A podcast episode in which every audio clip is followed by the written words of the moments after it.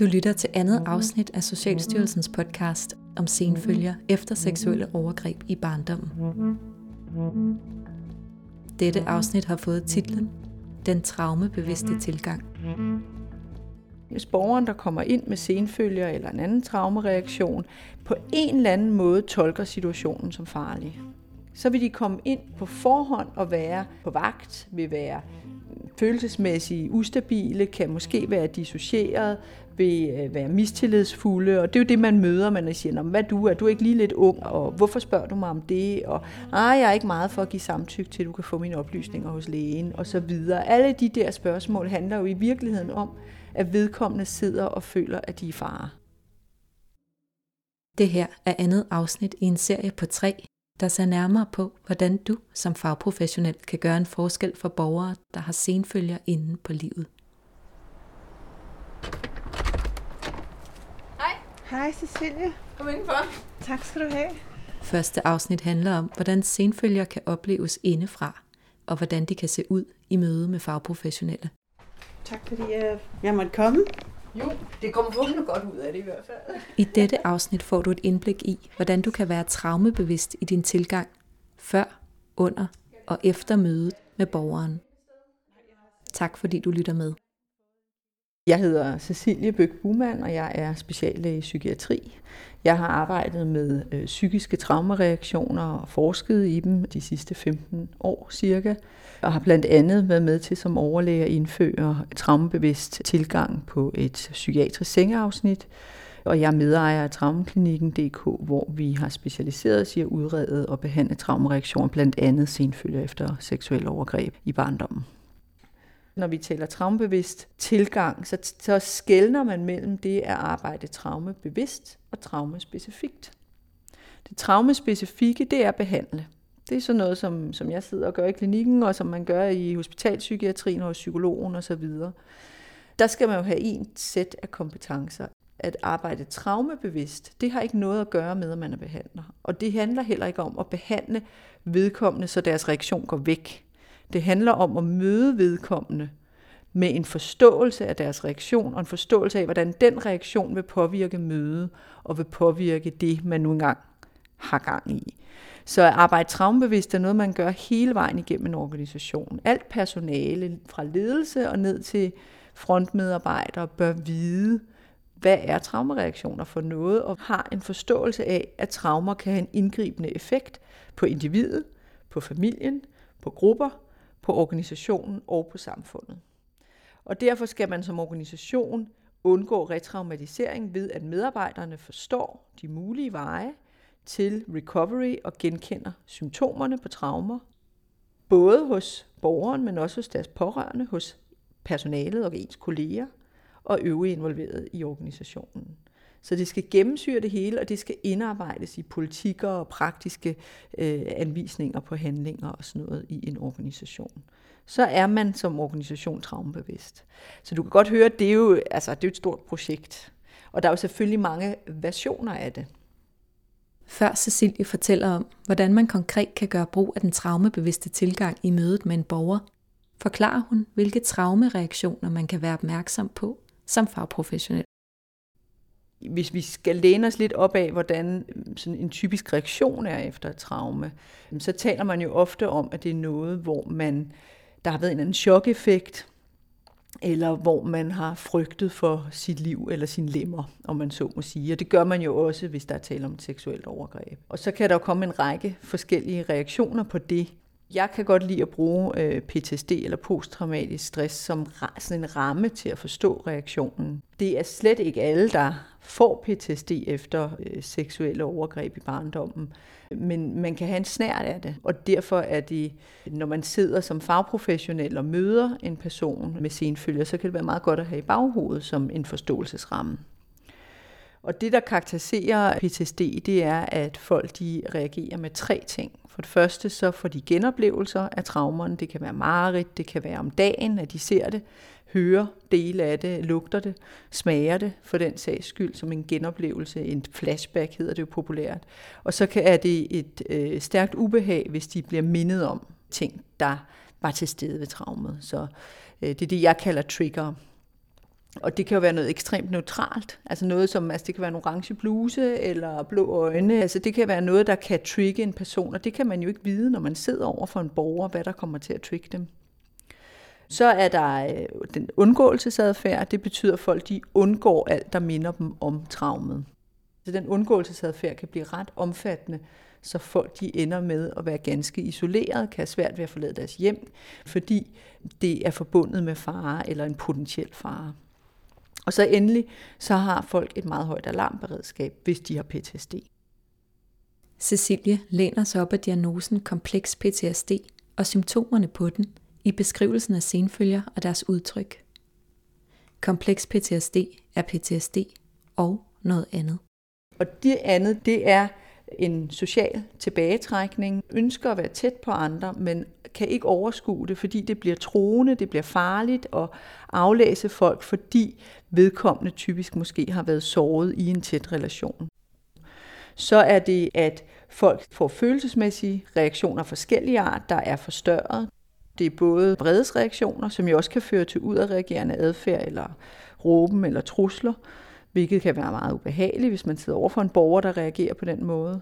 Så kan det være håbløshed, tristhed, magtesløshed, falde nemt ind i en offerrolle, hvor man føler sig magtesløs, hvilket også er relevant, når vi snakker om møde med borgeren i et socialt system.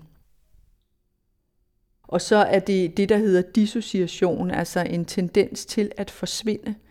Og jo flere gange man oplever den samme traumatiske situation, jo hurtigere forsvinder man. På et eller andet tidspunkt, så bliver det sådan, man er i verden. Også bare hvis man tænker, at noget er farligt eller ubehageligt, så kan man forsvinde. Og den måde, som det viser sig på hos vedkommende, det er, at de ikke rigtig er til stede. De kan være fraværende, det kan blive meget intellektualiserende, det kan være svære at få øjenkontakt med dem, de kan have et skift. Så fra at sidde og snakke på denne her måde, så bliver det sådan lidt usammenhængende. Hvad var det, du spurgte om-agtig reaktion? Så det at kunne opdage det skift, og det, at der slet ikke er nogen følelser til stede, heller ikke i samtalen, det kan være et tegn på, at vedkommende er dissocieret.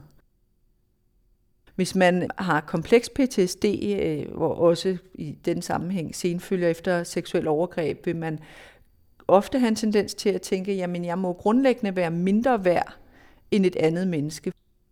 På samme måde så bærer de typisk rundt på et sår, hvor de har oplevelsen af at være skadet, at være anderledes, og hvis omverdenen fandt ud af, hvor skadet eller anderledes de var, så ville omverdenen ikke have noget med dem at gøre.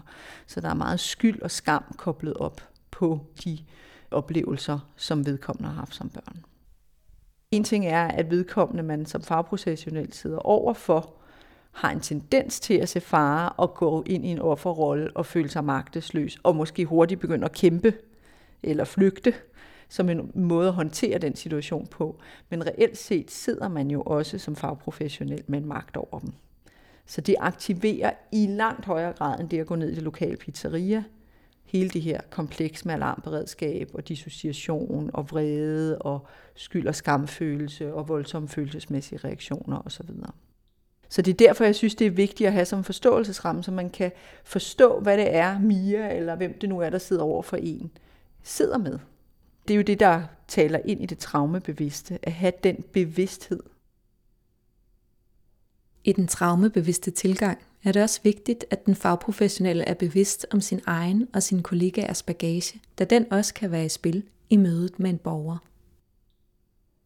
Og så er der jo også hele personaledelen af det. For personalet vil jo sandsynligvis også have en del traumer med sig. Der vil sidde folk, fagprofessionelle i socialforvaltningen, som selv har oplevet ting, senfølger eller andet. Og hvordan påvirker det for det første møde med borgeren? Og hvordan reagerer de folk så på de situationer, de møder på arbejde? Så man skal jo have et setup, så man kan både forebygge traumatisering, men også håndtere den, så man forebygger retraumatisering, hvis der sker et eller andet voldsomt. Man kan jo bruge det hele tiden, for det handler jo både om for eksempel at forstå sig selv, hvis man har noget med i bagagen. Det er der jo ikke noget galt ved. Det er op mod 50% af den danske befolkning, der har oplevet en eller anden form for traume. Men hvordan påvirker det så mig, når jeg sidder og laver mit arbejde? Og derudover så kan man have det med i forståelsen med møde med den enkelte borger. Den traumebevidste tilgang indeholder en række konkrete punkter, man kan være opmærksom på som fagprofessionel. Her fortæller Cæcilie, hvad man kan gøre i forberedelsen til et møde med en borger. Det man kan gøre før samtalen, det er, at det kommer jo først og fremmest an på, ved man hvilken person, der kommer ind ad døren. Og det ved man jo ikke altid. Hvis man ikke ved, om vedkommende har oplevet traumer eller senfølger, så vil jeg anbefale, at man tænker, at vedkommende har. For det kan aldrig skade. Fordi altså, sådan set vil det jo i de fleste menneskelige møder, hvis man arbejder med at skabe mere magtlighed og forudsigelighed. Så det vil de fleste have gavn af. Og så er det jo fornuftigt, at man selv har forberedt sig på, hvad er det, man skal til det her møde, og at man så på, ikke fordummende, men altså enkeltvis har kommunikeret til borgeren, det er det her, der skal ske til vores møde. Og hvis man kan kommunikere, hvis der er en valgfrihed, altså forstået som, hvis datoen ikke passer dig, så meld tilbage. Hvis du har svært ved at booke det i vores system, eller hvad det nu er, der kan være en udfordring, så kan du få hjælp her. Hvis man ved noget om vedkommendes historie eller udfordringer, så er det jo en god idé at forberede sig ved at tænke, hvad er jeg klædt på til det her, eller skal jeg søge noget rådgivning fra nogen, der ved lidt mere om det. Og hvis man ved, det bliver en svær samtale, er det jo også en god idé at forberede sig for at passe på sig selv, ved at overveje, skal man have en kollega med, skal man have en aftale med en kollega om, at man følger op bagefter, så man selv har mulighed for at få bearbejdet det, man har siddet med. Og i selve mødesituationen er der også ting, man kan være opmærksom på.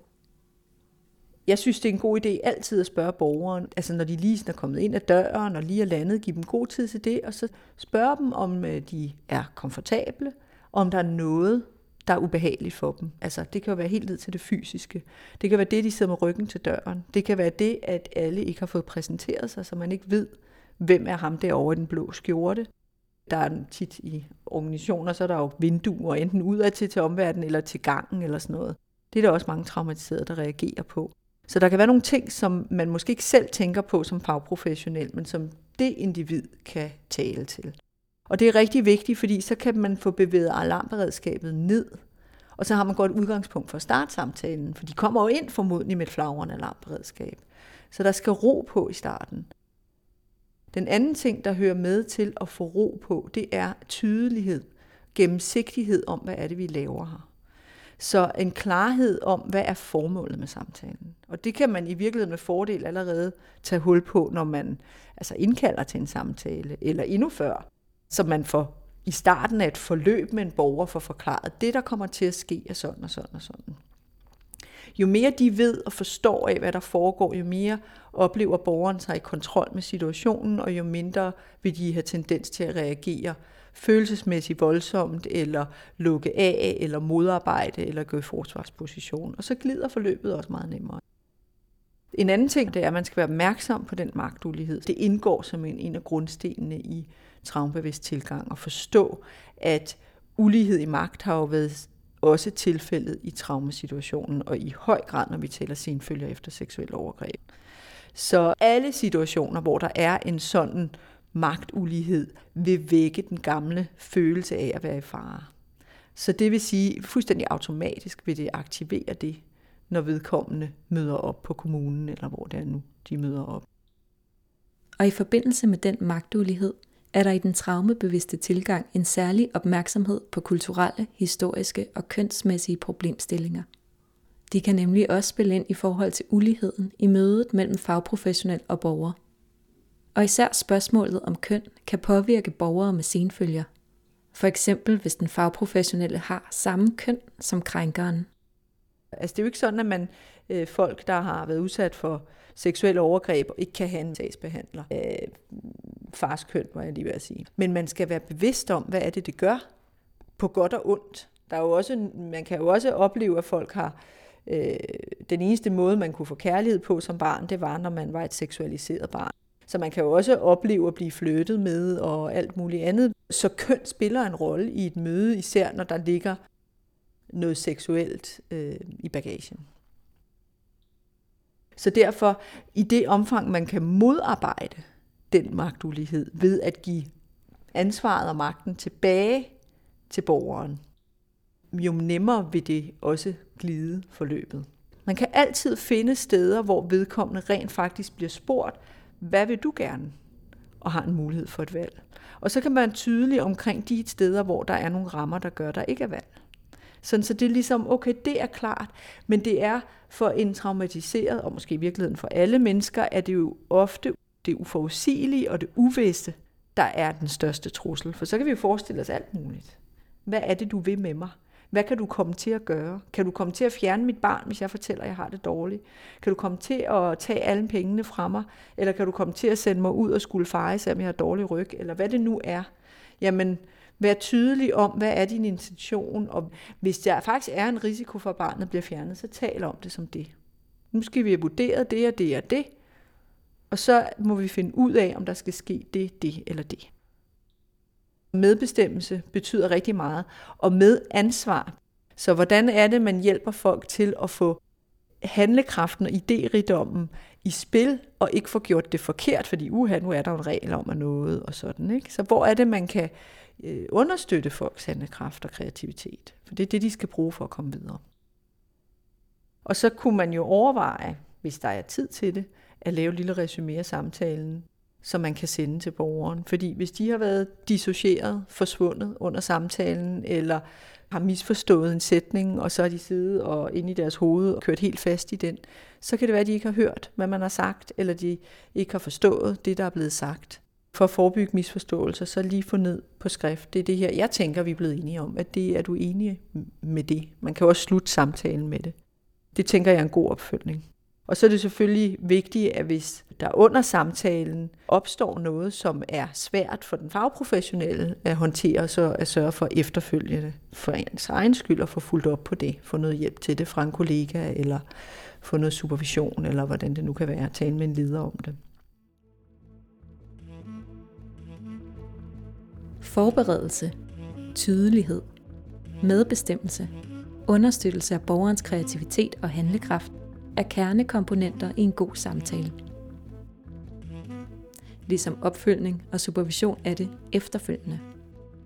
Supervisionen er især vigtig, fordi den traumebevidste tilgang også handler om, hvordan du passer på dig selv som fagprofessionel. Hvis man er i den situation, at man sidder til en samtale, der kan handle om alt muligt andet, og så lige pludselig så siger borgeren, jeg har været udsat for overgreb i min barndom, og det er derfor, jeg har det skidt, eller hvad det nu kan være for en kontekst. Hvilken fod skal man stå på i sådan en situation? For det kan jo være en rigtig svær situation. Det er en svær situation for den fagprofessionelle, og det er en rigtig svær situation for borgeren. I forhold til den fagprofessionelle er det vigtigt at huske på, at man må gerne tage vare på sig selv. Det her handler jo også om ikke selv at blive traumatiseret af de ting, man hører, og ikke føler sig fagligt klædt på til at skulle håndtere. Det må man gerne sige højt. Ved du hvad, jeg tror simpelthen ikke, at jeg har kompetencerne til at hjælpe dig på den rette måde. Vil det være okay, at jeg søger hjælp og vejledning på den og den måde, eller vi går videre? Det man bare skal huske, det er, inden man gør det, så er det rigtig vigtigt, og hvis man overhovedet kan, at kvittere med en lille smule medfølelse. Fordi her sidder der en anden menneske og fortæller om måske det allermest smertefulde i deres liv. Og hvis, vi kan godt som mennesker have en tendens til, puha, det kan ikke rigtig rumme, og så bliver man meget professionel. Eller meget praktisk. Og det er som koldt vand i hovedet på den, der har åbnet op for noget, der er utrolig sårbart. Jeg kan godt lide det billede, at når vedkommende åbner op og fortæller det her, så er det i virkeligheden et barn på 5, 6, 7 år, der siger det. Og derfor er det vigtigt at møde det med den omsorg, man vil møde et barn med, som fortæller den her slags ting. Hold da op. Det var ellers, det du fortæller mig, det lyder virkelig, virkelig voldsomt. Og det må være rigtig, en ting er, det må være frygteligt for dig at skulle gå igennem. Det må også være rigtig svært for dig at skulle sidde og sige det nu. Så hvordan har du det? Hvad har du behov for lige nu? Man vil jo ikke være psykoterapeut for at skulle møde med den medmenneskelighed. Og det er jo ikke for at forklejne, at vedkommende er barnlig eller sådan noget, men det at kunne bruge det billede af et barn, fordi det jo er et barn, der har været forgrebet på i sin tid, tror jeg måske nogle gange kan hjælpe til, at man kan få hjertet lidt med ind i samtalen og starte der. Og hvis man bare formår at vise den omsorg og medfølelse, man vil vise for sådan et såret barn, Så kan man godt tillade sig at sige, ved du hvad, det synes jeg virkelig er, altså det er noget, der er rigtig vigtigt, og jeg føler mig simpelthen ikke rigtig klædt på til det. Så hvad kan vi gøre nu, for at der både bliver taget hånd om dig, og vi ikke får rodet os ud i noget, som jeg faktisk ikke kan håndtere? Eller hvordan man nu siger det. Så man behøver ikke sidde og kunne det hele. Bare man er menneske. Man kan også komme ud fra den situation, at borgeren har fortalt, at de har været udsat for seksuelle overgreb i barndommen, og så fortæller de om en masse detaljer, som for det første man som fagprofessionel måske har svært ved at rumme, men man skal også huske på, at selvom man måske ikke kan se det, fordi vedkommende er dissocieret, er forsvundet, har lukket ned for sine følelser, så vil det også typisk være noget, der aktiverer en traumereaktion, måske forsinket, når vedkommende kommer hjem. Så det kan godt være meget voldsomt, at borgeren kan gå ud efter mødet og føle, at de er nærmest blevet afklædt, har fået sagt alt for mange ting, som de ikke kunne rumme. Og det er en virkelig svær balance, hvordan man får formidlet, at du må gerne stoppe, på en måde, så vedkommende ikke føler sig afvist. På den ene side, så har man jo det her lille barn, som har oplevet ofte, i langt de fleste situationer, vi tager seksuelle overgreb i barndommen, så har omgivelserne ikke kvitteret, lyttet, forstået det, der har været. Det har været fejet ind under gulvtæppet. Nogle gange har det været decideret benægtet. Nogle gange har folk bare ikke reageret på tegnene. Der kan have været forskellige måder, hvor de voksne omgivelserne har ignoreret det, der er blevet sagt. Den situation kan hurtigt komme til at gentage sig i møde med en fagprofessionel, hvor vedkommende viser sårbarheden. Hvis man så får lukket ned, så bliver det den samme afvisning. Jeg hører dig ikke, jeg ser dig ikke, jeg tror dig ikke. Igen, derfor meget vigtigt at sige, hold da op, ikke? Så man får kvitteret, jeg ser dig. Det lyder virkelig hårdt. Og så sige, jeg ved ikke så meget om det her, men jeg ved dog, at det at tale om det, kan aktivere en hel masse følelser. Og nu er jeg jo ikke behandler eller en, der har meget forstand på det her, så hvordan får vi lige nu taget bedst vare på dig? Fordi jeg sætter meget pris på din åbenhjertighed, det at du har tillid til mig og vil fortælle mig det her, jeg vil gøre mit bedste for at bære det videre på en god måde. Men vi skal også tænke på, at du skal også kunne komme hjem herfra og føle, at du ikke har fået sagt mere, end du selv var klar til. Noget i den stil. Man skal selvfølgelig finde sin egen version. Det er godt at lige have stået foran spejlet, og faktisk som forberedelse til et hvert møde, at have fundet sin egen version af det her. Sådan så hvis situationen en dag opstår, så har man noget, man kan sige. Sådan så man får stoppet for talestrømmen. Sådan så hverken man selv eller borgeren bliver traumatiseret af at skulle tale en masse om det. Men vedkommende stadigvæk bliver set i det, de siger, bliver hørt, og at sårbarheden bliver respekteret.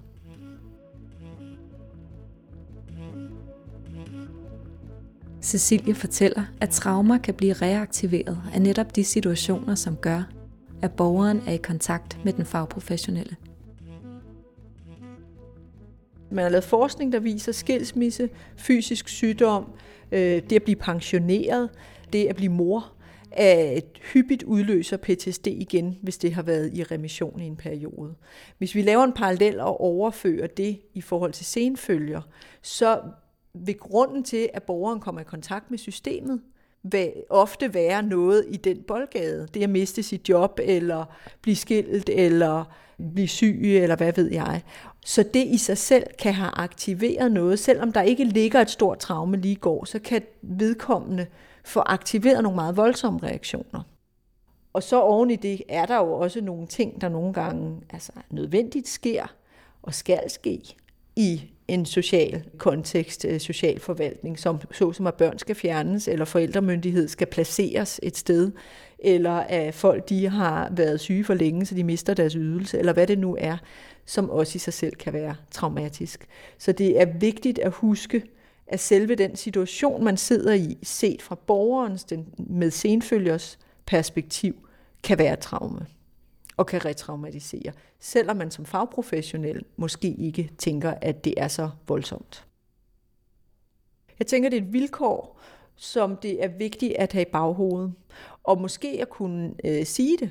Det kan godt være, at vi ikke kan ændre ved, at du er blevet skilt, men jeg kan godt se, hvordan den skilsmisse kan gøre, at hele dit system bliver aktiveret på en måde, så du føler dig i fare, eller det, at du sidder over for mig, kan aktivere oplevelsen af at være i fare, og jeg tænker, at derfor så er det rigtig vigtigt, at vi finder en måde at tale på og gøre det her på en måde, så du kan føle så tryg som muligt.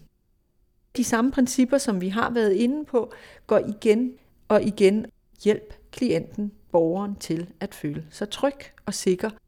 Og det ved du ikke som fagprofessionel, hvordan man gør, fordi det er individuelt. Det ved borgeren. Så ved at spørge borgeren og sige højt kun, altså man skal selvfølgelig passe på, at man ikke bliver igen formynderisk eller taler ned til vedkommende og sige, nu har jeg arbejdet med en del andre borgere, der har været i en tilsvarende situation som dig, eller har oplevet det samme som dig. Og det jeg lærte dengang, det var, at det kunne faktisk være rigtig traumatisk eller frygteligt, bare det at skulle mødes med kommunen. Så jeg ved jo ikke, om det er i spil for dig, men hvis det er, kunne vi så gøre et eller andet. Så finde en eller anden vej omkring det, som er menneskebekræftende og respektfuld.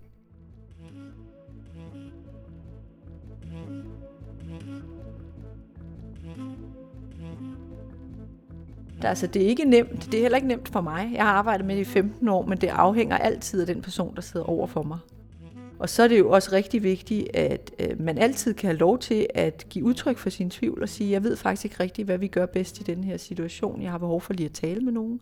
Og man skal også have lov til ikke, hvis man ikke i situationen, at det er det, man skal sige, men at man tænker det og snakker med sin kollega om det. Og det er også rigtig vigtigt, hvis man sidder med nogen, der har det rigtig skidt, at huske på, jamen det er jo ikke en fagprofessionel, der skal redde dem eller helbrede dem, fordi det er ikke den rolle, man har i en kommune. Det tænker jeg sådan set altid for alle fagprofessionelle, uanset hvor de sidder henne, at det er bedst, at man ikke tror, man ved alt, men at man kan være i sin egen tvivl og så søge hjælp og støtte. Og det er klart, at hvis man arbejder med traumebevidst tilgang i en organisation, så skal der være en supervision tilbud til stede. Det bør der være, så man har mulighed for at snakke om de her ting. Og så skal man også bare huske på, at fra at gøre ingenting, så er det en kæmpe forskel, at bare det at huske at sige sit navn, det gør man forhåbentlig jo ikke, og huske at sige velkommen, og nu skal du høre her, vi har så lang tid til vores samtale, og du har en kop te, hvad kan gøre, at du lige sådan falder til ro her, og prøv lige at se dig omkring, er det okay her i lokalet, eller noget, du finder dig ubehageligt? Altså, så er man allerede 7 mile længere end rigtig, rigtig mange andre. Så mere indviklet behøver det ikke at være. Mange fagprofessionelle kan nemlig allerede meget af det, der skal bruges for at arbejde med en traumebevidst tilgang.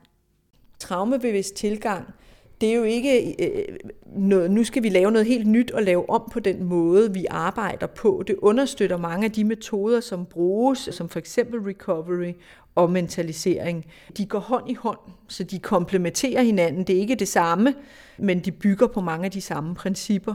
Og det vil sige, det er noget, man som fagprofessionel kan lægge til sin værktøjskasse, uden at man skal skifte alle værktøjerne ud og gøre noget nyt. Og det har jeg i hvert fald oplevet i psykiatrien, at det betyder noget, når vi taler at skulle begynde på at arbejde traumebevidst, fordi der kan jo være en vis udtrætning i organisationer i forhold til nye tiltag af den ene eller den anden art. Så det er rigtig vigtigt, at de medarbejdere, der skal begynde at arbejde med for eksempel en traumebevidst tilgang, ikke tænker, åh nej, nu kommer der noget nyt, men at de ser muligheden for, at de kan få deres faglighed i spil, og at de kan lægge noget til, som understøtter de metoder, de i forvejen bruger. Og det kan du høre et eksempel på i næste afsnit af podcasten. Der har vi nemlig taget en tur til Kolding Kommune, hvor der er indført en række tiltag, der allerede har skabt forandringer for borgere med senfølger og for de fagprofessionelle.